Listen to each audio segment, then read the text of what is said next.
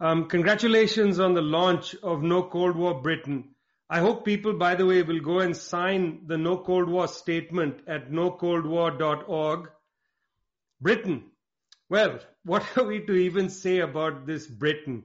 Britain has refused to come to terms with its colonial heritage. The English East India Company seized Bengal, where I was born, in 1757 by force. Then the British forced the peasantry to hand over their produce and engineered a famine in 1770 that killed a third of the population. So many famines. I mean, there were 24 famines between 1850 and 1899. Tens of millions of people killed. From 1765 to 1938, Britain extracted 32 trillion pounds sterling from India. That was the down payment for the Industrial Revolution. In 1943, Winston Churchill diverted food from Bengal, my Bengal, to British troops, a diversion that killed at least 3 million Indians. That's another Holocaust, a forgotten Holocaust. When Britain was thrown out of India in 1947, the literacy rate in India was 14%. So much for the gift of civilization. We were left poor and illiterate, and we were denied basic democratic rights. When Britain talks about human rights and its values of freedom and so on, all I hear is the cry of the hundreds of people massacred in cold blood at Jallianwala Bagh in Amritsar in 1919. Not for this or for any other massacre or engineered famine has Britain apologized. And if you live in Britain, I highly recommend you get involved with the Indian Workers Association and its Jallianwala Bagh Massacre Campaign Committee. Over the course of the past 50 years, the British have denied their colonial crimes, including by destroying thousands of files on a range of issues, including the bloody war inflicted on Kenya in the 1950s. The government hides, by the way, 1.2 million files in Hanslope Park, north of London, files which contain Britain's role in the slave trade, in the Boer War, and in the decolonization process. In the margins of a document on the UK's forced labor in Kenya, a colonial official wrote, "It must on no account be published." It must on no account be published because Britain cannot be seen as having conducted a forced labor regime in Kenya. Forced labor is what other people do, not the British. Britain refuses to come to terms with its colonial heritage because to do so would be to cast light on this language of human rights and freedom and liberty. What liberty? From 1841 to 1997, Britain ruled Hong Kong with an iron fist. Where was the talk of democracy then? In 1842, a British official wrote, "The poor Chinese must submit to be poisoned by opium or must be massacred by the thousands for supporting their own laws in their own land." All this must be forgotten. By the way, that's a British official writing that, not a Chinese official. Now, having refused to acknowledge its colonial past, it continues to do that, as Andy said, continues to refuse to acknowledge its colonial past, which includes these brutal wars in Kenya and Malaya and so on. The British send a warship, actually it's a carrier group, into the South China Sea. And my God, that ship, the aircraft carrier is named Queen Elizabeth, no less. It's a British warship that's in the South China Sea. It's not a Chinese warship in the English Channel. It's a British warship, let me repeat, in the South China Sea. It's not a Chinese warship in the English Channel.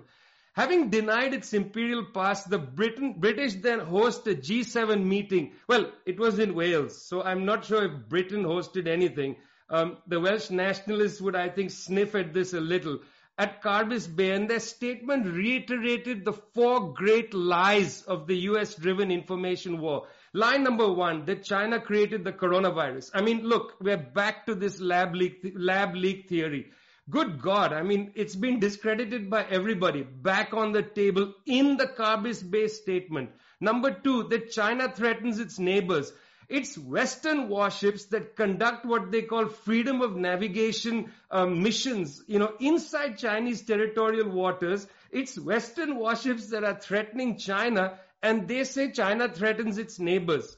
Interesting point of view, really. China suppresses democracy. I've already gone into the business of Hong Kong. Who suppresses democracy? And what right do you have to lecture us about democracy? I mean, come on, first come to terms with your own past before you lecture us about democracy. It's a bit rum to hear Boris Johnson, of all people, talk about the rules-based international order. First, attend to the rules of your own wallpapering of number 10 in Downing Street. You know, you and Mr.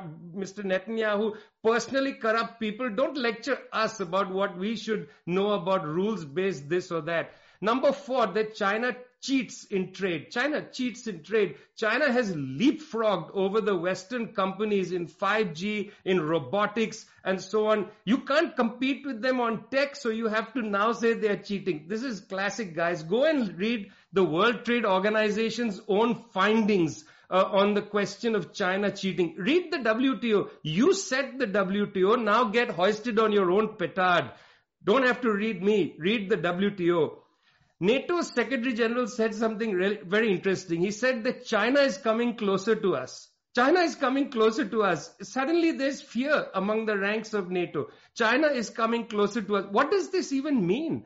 Does Jens Stoltenberg want to keep China far away at arm's length? Is that he doesn't want China close? There's something absurd about the rhetoric of the Western powers, and I want to put it like that. I'm not taking them as seriously as I perhaps should, because there is a level of absurdity. Their new Cold War has taken on a white-hot intensity. It's now clear that there is widespread agreement in these Western powers that China's development must be stopped at all costs, even if it means to mobilize half-truths and lies in a ghastly information war that has no limits. They will use scorched earth tactics, friends, including racism of the worst kind, a combination of yellow peril, anti-Chinese rhetoric, and a combination of anti-communism. They put these two things together. They will use half-truth, scorched earth tactics, including racism, on the table to smash us into believing their ridiculous notion that Chinese advance must be stopped. The Global South understands. When a country advances, they want to put their foot back on our necks and tell us to go back to our place.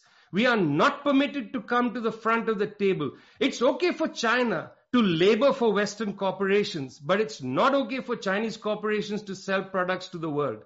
It's okay for us to be coolies. We are forever the coolies. And that's what this Cold War is about. This Cold War is about the fact that we no longer want to live as coolies on the planet Earth.